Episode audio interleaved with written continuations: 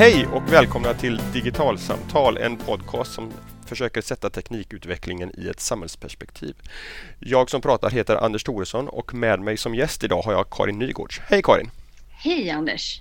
Eh, du är svenska lärare som började med programmering i klassrummet för några år sedan och nu är både författare och blivande programledare i Utbildningsradion. Också kopplat till barn och programmering. Varför är det så viktigt att barn får lära sig programmering tycker du? Ja, men det grundar sig i min egen eh, okunskap helt enkelt. Jag började för... Eh, är, nu, I sommar så är det fyra år sedan jag gick min kurs i programmering. Och känslan att vara sådär ganska teknikrädd och, och tycka att det är lite obehagligt med datorer i allmänhet till att faktiskt kunna titta på program och se dem som bra eller dåliga produkter var en sån stor skillnad för mig. Att jag kände att det här är någonting som vi idag som lever i det här digitala samhället, vi måste kunna vara kompetenta beställare och användare. Så det var helt enkelt min egen upplevelse av att gå ifrån helt okunnig till lite kunnig som gjorde att jag kände att det här måste in i skolan idag. Vad var det som fick dig att ta det steget själv? Ja, nej men det, det, började faktiskt med en önskan om att jag ville liksom skapa på nätet. Jag ville liksom använda internet till ett mer, till ett mer kreativt skapande eh, och började liksom leta efter det och kom in på programmering med barn eh, och hittade först då, det som fanns då 2011 när jag började leta, då var det Scratch som fanns mest då för, för, barn. Och det var liksom inte det jag letade efter. För jag ville ha något mer liksom eh, kreativt. Och egentligen var det väl Minecraft jag letade efter, men det hade inte kommit än då. Men, men så där började liksom letandet och, och, och då började jag läsa artiklar liksom. Och sen låg det där i bakhuvudet eh, hos mig. Helt enkelt. Ja, och vad hände sen? Ja, nej, men sen gick jag den där kursen då ett år senare, 2012. Eh, och, och, det fortsatte att ligga där bak i huvudet på mig. Eh, och jag letade efter...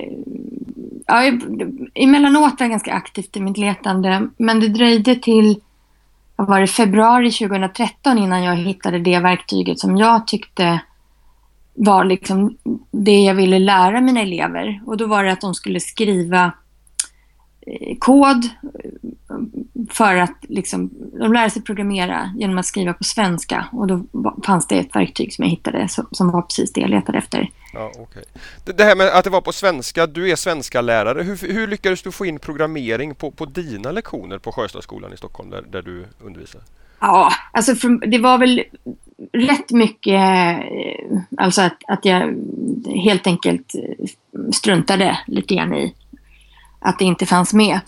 Eh, sen, jag, sen var det väl det att ja, men det, det, är klart att jag som svensklärare kan se språket i, i programmeringsspråket på ett annat sätt än vad jag tror kanske man normala sett ser, ser programmering. Mm. Jag kunde ju se det som, som liksom ett lättare sätt att förklara grammatik. Om man plötsligt då hade eh, att om du skrev stor bokstav eller punktfel så, så funkade det inte längre så som de ville att det skulle fungera. Att om man stavar fel så kommer inte datorn förstå vad du vill. Och, och så är det ju med våra, våra vanliga språk också, egentligen. Fast vi människor är ju mycket mer raffinerade när det gäller att tolka den där skrivna koden än vad en dator är.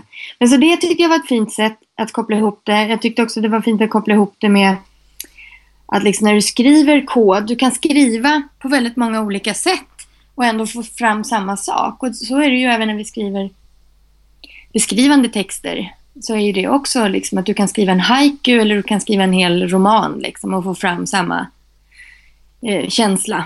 Mm. Och, och eh, att i vissa sammanhang så är haikun bättre än romanen och precis är det så med kod. Att ibland kan du behöva ha en mer effektiv kod och ibland så kan du få liksom, brodera ut den. Så jag hittade ganska många språkliga kopplingar men det som gjorde att jag, att jag kunde använda det med gott samvete det var att jag läste i det första, eller det andra kapitlet i, i läroplanen om kunskaper eh, 2.2 där vad vi ska lära eleverna och där är det ganska tydligt att vi ska förbereda eleverna för ja, morgondagen, liksom, samhället, eh, att de ska vara kompetenta medborgare. Och som jag ser det så går det liksom inte att runda att de ska förstå programmering, precis som de ska förstå ja, allt annat allmänbildande som vi jobbar med på grundskolenivå. Där är det ju mycket, alltså låg och mellanstadiet där jag har jobbat, där det är ju jättemycket vi gör som inte har någonting att göra med vad man ska jobba med, utan det är, man ska lära sig allt om Gustav Vasa och, och olika ja, vitsipper och blåsipper och, och, allt vad vi gör. Och, och, för mig då att man utelämnar en sån viktig del som programmering, det, jag tycker inte det är okej och därför så gjorde jag en liten sådär eh, egen manöver. Men, men, är det här det då kopplar tillbaka till din, det som du började med, din egen erfarenhet av att känna att du inte riktigt förstod tekniken? Är, är det det som du liksom tycker är det viktiga att förmedla till barnen också? En, en, ökad förståelse för vad tekniken är för någonting? Ja, det är helt enkelt det. Jag kände mig så här lurad liksom. Att här går det omkring folk och kan det här. Och jag fattar ingenting och jag kände mig så dum. Jag har fått, jag har tre brorsor som är duktiga liksom, som har fått hjälpa mig på olika sätt genom åren. Och, och jag kände så här, men herregud, det här var ju inte svårt. Varför har jag gått och trott att det här var svårt och läskigt? Och, mm. sådär. och då tänker jag att det är ganska många människor idag. Alltså, nu tänker jag på vuxna och inte på barn. Men det finns många vuxna som kanske känner sig vilsna och, och liksom att det är lite obehagligt med, med hela internet och, och datorer och att det är så datoriserat och vad kan jag lita på, vad kan jag inte lita på och det verkar skrämmande. Och jag tror ju att skräm, det som är skrämmande är ju är okunskapen. Att vi liksom inte har någon, någon, grundläggande förståelse för det och då verkar det läskigt och hemskt och sådär. Och då väljer jag att inte befatta mig med det. Och det kan vi liksom inte välja idag utan vi blir tvingade in i det och då ser jag det som skolans plikt att vi måste undervisa i det. Det går att hitta många olika argument för, för varför svensk skola ska, ska ägna sig åt undervisning i, i programmering på, på grundskolenivå. Men, men vilka, vilka tycker du är de riktigt tunga argumenten för att, för att jobba med det på det sättet som, som du och dina kollegor gör idag? Ja, men för mig är ju den här, liksom, det, här jag brukar kalla det demokratiska aspekten, fast egentligen så är det ju bara sådär, ja men det är allmänbildning, punkt slut. Det går inte att diskutera på någonting annat sätt. Liksom, att ska vi ifrågasätta programmering, då måste vi ifrågasätta väldigt mycket i skolan. Därför att det är väldigt, väldigt mycket vi gör som man inte har daglig användning för. Det här är ju väldigt relevant i jämförelse med kanske vitsipper och blåsipper, till exempel. Alltså att vi, vi kanske kan... Så, så för, mig, för mig är det liksom inte... Vi kan inte diskutera det. det. Det här är någonting som vi behöver, vi behöver förstå och vi behöver lära oss det. Eh, vi har inte gjort det förut. Eh, tekniken har liksom smugit sig på oss under 20 år, men nu är den här. Den är här för att stanna. Vi måste lära oss förstå den, precis som vi lär oss förstå den fysiska världen i övrigt. Och det, mm. och det gäller ju både då liksom lagar och regler och, och liksom etik och moral och det tekniska. Så jag känner bara att liksom, det räcker för mig där. Sen finns det ju en del som, ja, men man pratar om det som eh, ja, att den, den, kreativa lusten och det är jättehärligt tycker jag att man kan använda teknik som något kreativt, att vi kan faktiskt skapa egna program. Eh, att, man har, att man inte bara är en konsument heller utan man är en producent. Och det finns ju jättemycket härlig digital teknik som vi kan skapa med både med programmering och utan programmering. Eh, och där programmeringen gör att du kan liksom i förlängningen skapa dina egna program, vilket man i början inte kan. Och det är det som kan bli så här, det kan bli långsökt liksom, för det, det, kräver ändå en hel del insikt innan du kommer dit. Och sen så finns det den idén då med det datologiska tänkandet till exempel att vi ska kunna, att man genom att jobba med programmering ska få ett bättre och tydligare logiskt tänkande som ska vara, gynna oss då i den här tiden när vi måste använda datorerna för att kunna Eh, för att kunna få, liksom, utnyttja våra datorer till max så måste vi lära oss bryta ner problem så att de, datorerna kan hjälpa oss lösa dem. Eh, och det brukar jag jämföra med att menar, har vi en miniräknare men inte vet hur vi ska skriva in mattetalen på, på miniräknaren så är det ett värdelöst hjälpmedel. Och för att vi ska kunna använda de här fantastiska supersnabba datorerna som tas fram så måste vi också lära oss att på ett bra sätt skriva program som gör att de gör som vi vill de gör ju inte som vi vill automatiskt, utan det måste vi programmera dem till. Och det här har man ju också eh, teorier då om att det datalogiska tänkandet ska liksom skärpa lärandet i allmänhet. Men, men där har vi som jag ser idag, inte tillräckligt med evidens för det. Även om det är mycket möjligt att det kan vara så, men, men det har vi liksom inte sett evidens på än. Så jag tycker att det får man vara lite försiktig med, tycker jag. Att använda som argument. Det argumentet som fram till för något år sedan kanske var ett av de dominerande i debatten. Eh, det, det var, handlar ju om, om svensk konkurrenskraft och en, ett arbetsmarknadsperspektiv på det här som att, som att skolans främsta uppgift var att, att producera duktiga programmerare till, till svenska IT-företag. Det nämner du inte överhuvudtaget. Du Nej, inte... just det, vad roligt. Tänkte inte ens på det. Nej, Nej men ähm, det tycker jag är, vad jag tycker är så fånigt med just den argumentet, det är, det är ju att om man skulle lösa den, den liksom bristen vi ser idag. Idag har vi en rejäl brist på programmerare. Mm. Men den bristen kan vi inte lösa på att vi sätter ungarna i liksom grundskolan till att programmera. Utan då måste man i sådana fall satsa mer på liksom hur tar vi hand om nyanlända flyktingar och, och, och, eller alla arbetslösa som står alla 50 plus arbetslösa som lätt skulle kunna liksom ha liksom 20 år framför sig som programmerare. Alltså vi, mm. Det finns ju väldigt mycket som vi skulle kunna göra för att lösa dagens brist på programmerare än att vi satsar på grundskolan. Ja, en lågstadieelev står fortfarande ganska långt ifrån arbetsmarknaden. Ja, men jag känner det. Jag känner inte riktigt att det är liksom mitt argument. Som, som, ja. Men däremot så kan man väl se, det kommer väl snarare in då i det här att vårt grundläggande uppdrag som lärare så är ju det Alltså det här kunskapsuppdraget vi har som är, som är väldigt tydligt att vi ska ju faktiskt, vårt uppdrag är ju att eh, utbilda elever som ska vara liksom kompetenta vuxna.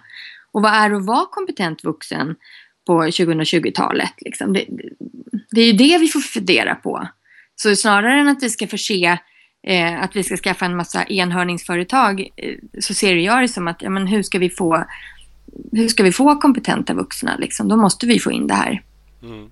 Eftersom det idag, alltså, vad man spår är ju också det att det är väldigt få yrken som inte kommer ha några inslag av digitalitet i framtiden. Liksom. Det, det, det, kommer ju in, vi får ju robotar in i vården och, och som, som sjuksköterska så måste du hantera liksom, patientsäkerhet och sådär i, i, olika program. Så att, ja, digitaliseringen är ju redan här. Så den, mm. och, och, och, den är så otroligt genomgående. Så att, ja, vi kommer inte ifrån det.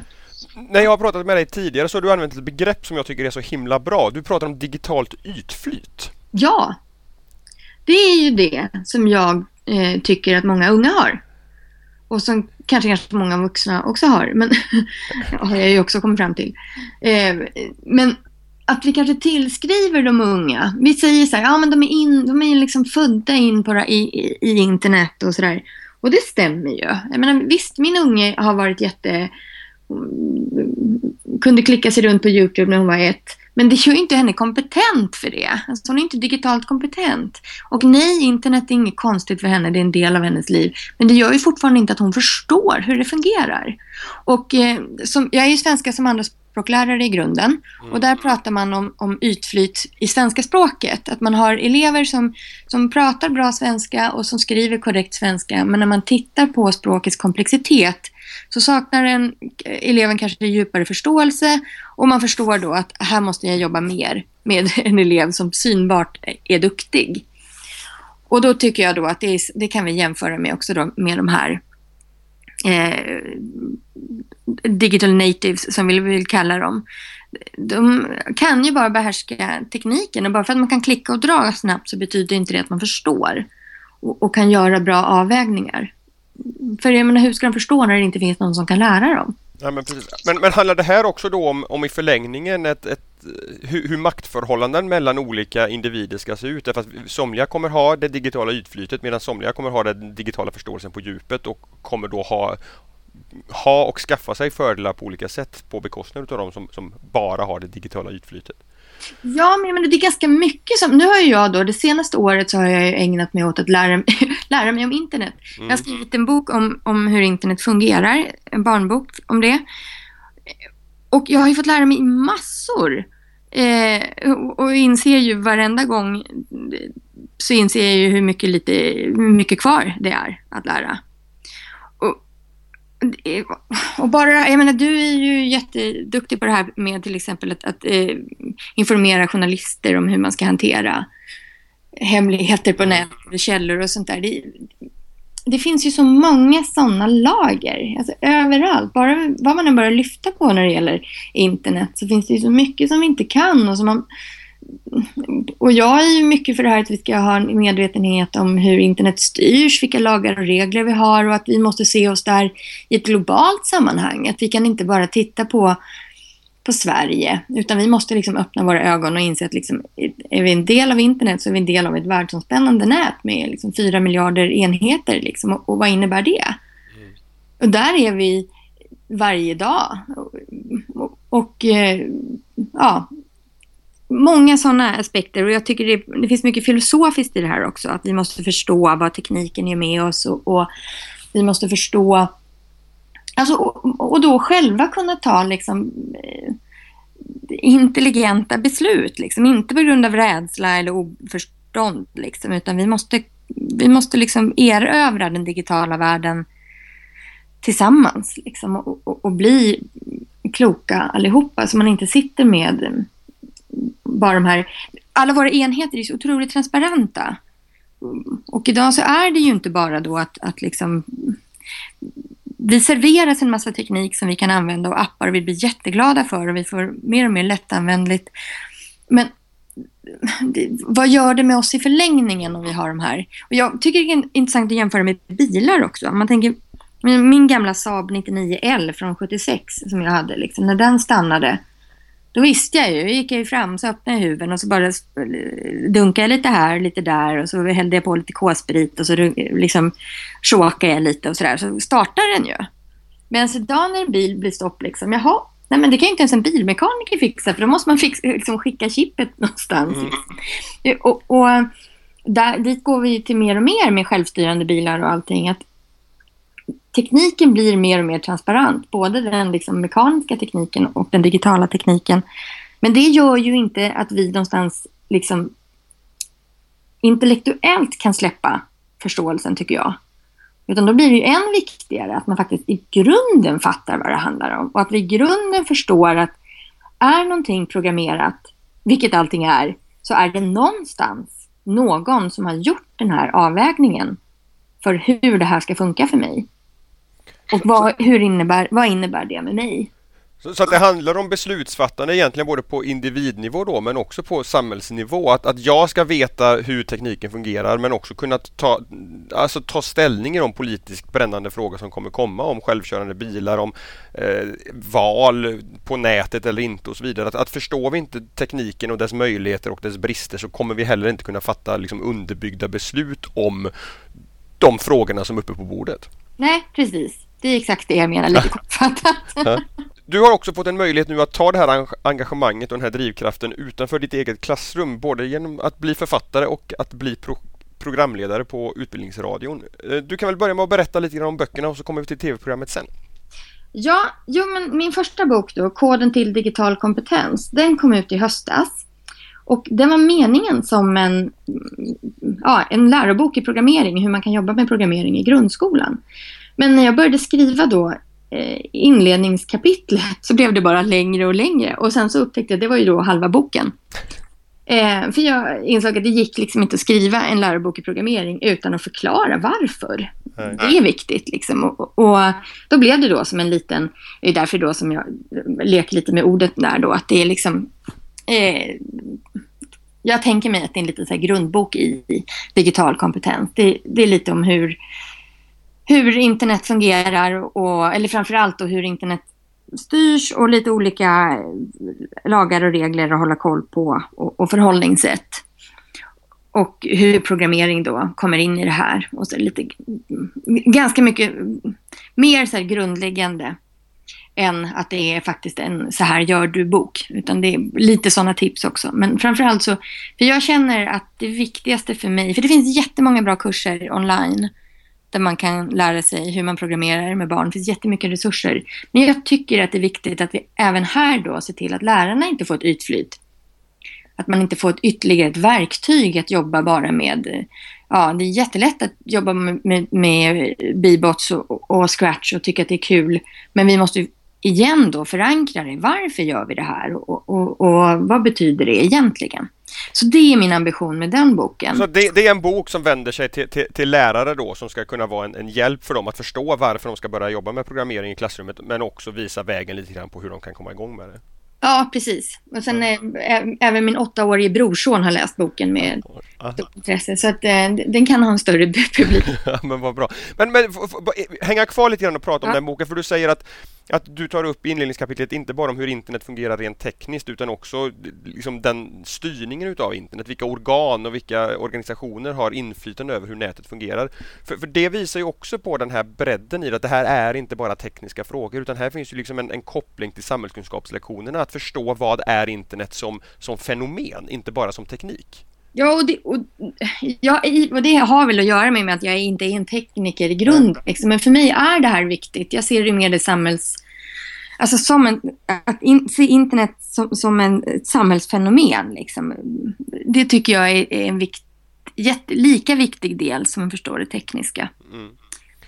Det var bok nummer ett och sen är det en bok till som är på gång som kommer nu i början på sommaren om jag förstått det rätt. Ja, den är iväg på tryckeri nu så ja, jag hoppas att den upp snart i, i, i, bra form. Ja, det är jättespännande. Eh, vi har hållit på med den ganska precis ett år och eh, den heter Så funkar internet och är eh, åldersgruppen då rent Enligt förlaget så är det år 6 9-åringar. Men jag tror ju att den största målgruppen egentligen är vuxna. För att jag tror att vux- barn är inte så jätteintresserade av internet men vuxna är det och förstår att det här, många förstår att de behöver lära sig det. Och den, förhoppningsvis så är det då en ganska lättläst eh, och eh, lättbegriplig eh, sammanfattning av internet. Den är, den det är inte jättemycket, det är 59 sidor och eh, skrivet för barn. Så att den är inte så tung att läsa. Men, ehm, men så funkar inte att jag växte upp, jag är född 75 och växte upp med två böcker hemma där, där jag kommer ihåg namnet på den ena nu som heter Så fungerar, så funkar jorden tror jag. Är det, är det liksom en, en bok i samma serie? Ja. En, ja. ja. Jo, för Bonnier Carlsen då som ger ut eh, de här Så funkar-böckerna, de satsade på att ge ut nya då. Så Så funkar det kom ut i höstas. Och så, nu håller de på att jobba med Så funkar kroppen. Och då är den här Så funkar internet som en liten underbok till Så funkar det helt enkelt. Mm. Så det är de här gamla klassiska böckerna fast i lite mindre format. Och så, så funkar internet har en liten mindre. Men det är samma, i samma serie. I Så funkar internet, vilka aspekter av internet tar du upp där? Vad behöver barnen och deras föräldrar lära sig?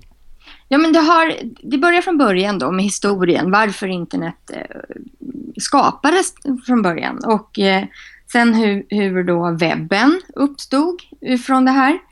Skillnaden mellan internet och webben. Eh, jag har med då hur ettor och nollor kan bli film eller data eller, eller text eller bild. Mm. Eh, och sen så även då vad är skillnaden på till exempel dark web och, och, och eller deep web och darknet. Och jag har med lite Tor, anonymisering, kryptering. Ja, eh, och styrningen av internet. En väldigt hel, hel, eller, heltäckande bild av vad internet är och hur internet kan användas låter det som. Ja, det är det. Det är väl vad är det, en, en 20 eh, uppslag med om liksom basic av internet. Liksom, vad är det du behöver kunna? vad, är, vad är det mest fascinerande och överraskande som du själv har lärt dig om internet i researchen till den boken? Uff, herregud. jag har lärt mig så mycket. Ja. Det, svåraste, det svåraste som jag har haft det har ju varit att lära mig själva tekniken. Liksom, ja. Att fatta hur den här liksom, tekniken rör sig. Eller liksom hur, hur ettorna och nollorna rör sig genom... Ja, det tycker jag har varit jättesvårt. Eh, med olika lagren. Men hur mycket, då, då, när du har lärt dig det nu, har, har, du fått en känsla för hur mycket utav det behöver man kunna och förstå för att sen ha det här, för att undvika det här digitala ytflytet? Det är så svårt att säga också, därför att det här är ju liksom någonting som vi måste utforska som jag ser det. Alltså att vi, vi är ju någonstans idag och eh, kanske och vissa av oss i samhället har, jag menar du har ju mycket större kunskaper än vad jag har i, i liksom grunden. Eh, och sen vad man ska hitta vad är det som är den lägsta nivån. Det måste man någonstans mejsla fram. Och, och om man skulle hoppa över in till tv-programmet som jag håller på med så har ju det varit är lite så här, utforskande. Vi måste utforska. Vad är det som är grundläggande? Vad är det vi behöver kunna? Vad behöver alla kunna? Och vad är det vi kan liksom fördjupa oss i senare? För eh, när vi har jobbat med tv-programmet då, som handlar om programmering för, där är målgruppen nioåringar. Och då har jag tänkt så här, ja men om vi skulle introducera läsning och skrivning till exempel på, läsning då på, plötsligt skulle vi få det här över oss liksom, vi kan läsa och så skulle man introducera det till barnen. Då skulle man inte börja med att nu läser vi Strindberg. Nej. Utan då, då börjar man ju ändå, även om de barnen är lite äldre, så måste man ju fortfarande börja med den grundläggande liksom, tekniker och liksom försöka förklara vad det är och varför. Och, och, när vi börjar lära barn läsa så jobbar man mycket med rim och ramser och då tänker jag så här, vad är rim och ramser i den digitala världen? Det är någonstans det vi måste liksom hitta. Mm. Och det tror jag att vi, vi liksom kommer hitta inom en så fem år eller någonting sånt. Att vi måste liksom börja i någon ände och sen märker man att nej, men det där var kanske lite väl mycket. Och det där kanske var lite väl ytligt eller så. Så, att, så att jag har inte svaret på vad är liksom nivån vi behöver kunna idag. Men det är förbaskat spännande att klura på. men, men, det här låter som att det här är ett tv-program som, som är mer hands-on, som handlar om den faktiska programmeringen och inte så mycket om varför man behöver lära sig den då? Nej, nej jag, jag försöker väl liksom, eh, jag försöker ju då eh, smyga in det. Så i varje program eh, så har vi då eh, tre, tre barn kommer till min studio och så får de göra tre uppgifter. Och då är uppgifterna, ja, i senaste programmet så hade vi att barnen skulle, de ska särskilja vad som är programmerat från och inte programmerat. Mm. För att någonstans liksom lägga medvetenheten i att vi har programmerade ting och vi har de som inte är programmerade. Och sen så kan vi ju precis programmera en massa saker, men, men bara liksom medvetenheten där. Sen har vi övningar med att man ska eh, läsa och skriva binär kod med hjälp av lampor. Då har vi en lamprigg med åtta lampor i och så ska man tända och släcka lampor för att skriva då meddelanden med hjälp av ASCII-koden. Så man kan liksom, ja, det är väldigt basic, enkelt. Och sen så har vi även då en dansare som är våran robot som de barnen programmerar genom att lägga kodbrickor så han ska göra olika saker. Och I förra programmet så skulle den här roboten göra en tårta. Och då skulle man använda loop för att lägga tårtbottnar i rätt och spruta sylt och ha sig. Så det var otroligt kladdig. men, men kul. ja, det låter, det låter eh, spännande att titta på. Det, det, här är ett program som kommer sändas i Barnkanalen till hösten? Ja, ja. men vi, i början av oktober. Ja, okej. Okay. Uh, eh, Sen gjorde jag som jag brukar göra inför, inför eh, intervju, att jag gjorde sån här sista minuten nätresearch för att se vad, vad, vad, nytt har dykt upp om den här personen eller det här företaget som jag ska prata med. Och då hittade jag att du har även fått in en fot på Vinnova och hjälper till att bedöma ansökningar som kommer in till, till Vinnova. Vad, vad handlar det om? Ja, då, då har jag fått vara med i några, jag tror det är tre eller fyra eh, utlysningar där jag tittar på då pedagogiska digitala pedagogiska eh, verktyg då, som, som folk vill göra.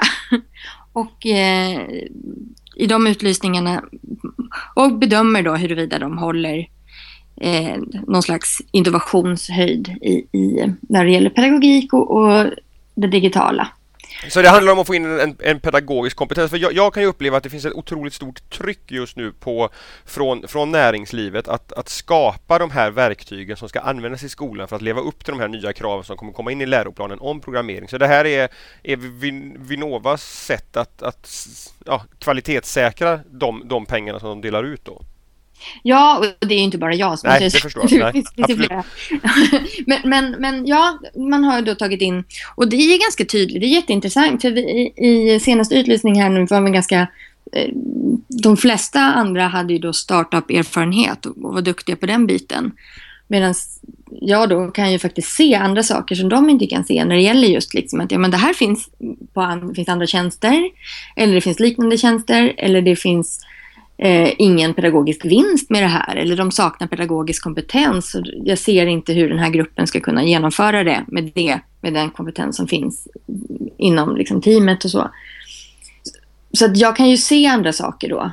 Vi ser olika. Jag är jättedålig på att läsa, läsa affärsplaner men däremot så anser jag att jag på ett bättre sätt kan bedöma då om det är någon gynnande för skolan eller inte.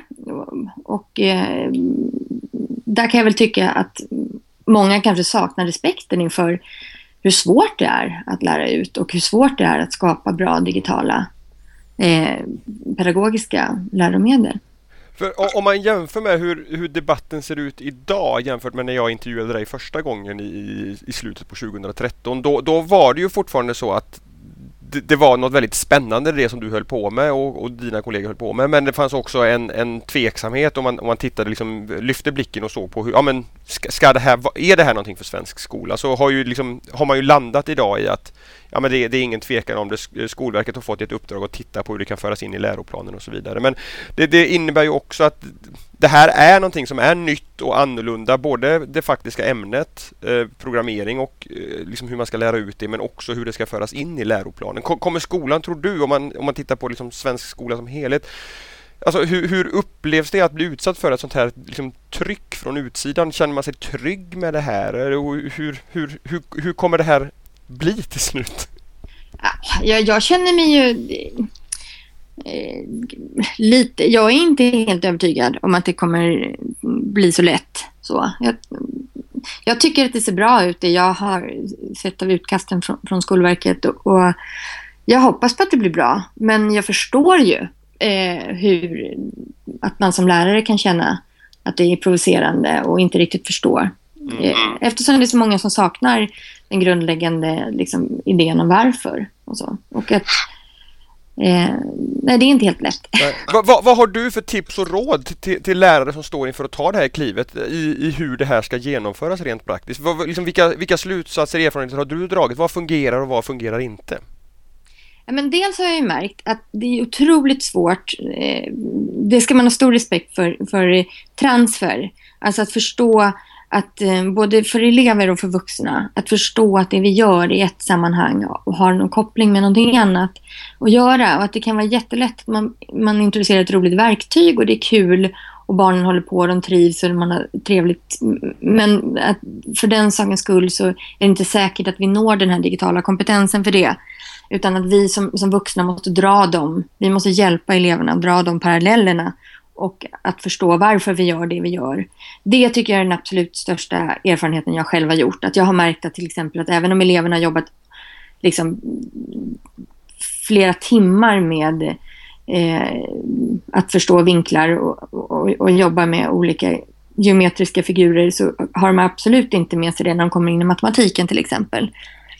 Och, okay, så det handlar om att, att generalisera den kunskapen som man tar till sig då på något sätt. Att inte bara låta den handla om att nu kan jag göra ett, ett en, en snygg grafik med Kodjo eller göra ett roligt spel med Scratch utan faktiskt, ja men vad är det jag har lärt mig här för någonting? Och, och i, i förlängningen då så handlar det om att, för jag hade en kollega som gick med mig under ett helt år och lärde, lärde sig jättemycket programmering. Men i slutändan så märkte jag att hon hade fortfarande inte kopplat att det vi gjorde i, när vi skrev ett program i, i Python, att det liksom har koppling till det vi gör i den digitala världen i övrigt. Nej, okay. Och, och, så att, nej men det var spännande att, den, att hon hade inte alls gjort den kopplingen under ett helt år. Liksom. Jag bara, men det är samma sak, ser du inte det? Det är den här if-satsen liksom. Ja, det hade hon inte gjort den reflektionen. Och, och, och, det blev så viktigt för mig, liksom tydligt för mig att vi måste vara jätteövertydliga med det. Att vad är det vi gör och varför hela tiden. Men det låter ju som på, på mattelektionerna så när, när jag pluggade så var ju en ständig fråga liksom, vad, är varför lär vi oss det här till, till matteläraren lite halvt provocerande för man ju inte se nyttan med kosinus och tangens och, och allt det här. Och det, det, alltså, det, det låter som att det, det, blir samma sak igen fast kanske ännu mer utmanande för att här kommer inte kanske eleverna alltid ställa den frågan själva därför Nej. att de har så kul med verktyget att de glömmer bort och är, är nöjda med att det är roligt och tänker inte på varför, varför gör vi det här? Exakt, exakt, där har du det. Mm. det är faktiskt så. Mm. Spännande! Eh, jag tackar så jättemycket Karin för att du ville vara med och berätta om det här och dela med dig av dina tankar i Digitalsamtal. Det var jättetrevligt. Jag tycker alltid det är kul att få prata om det här. Ja, men vad bra. Och till er som har lyssnat eh, får ni jättegärna höra av er med kommentarer, tankar och funderingar. Kanske i Facebookgruppen Digitalsamtal där både jag och Karin finns. Har ni en fråga till mig eller Carl Heath som gör den här podcasten så kan ni höra av er till oss. Det går antingen att skicka en fråga via mail och i sådana fall är adressen podcast digitalsamtal.se.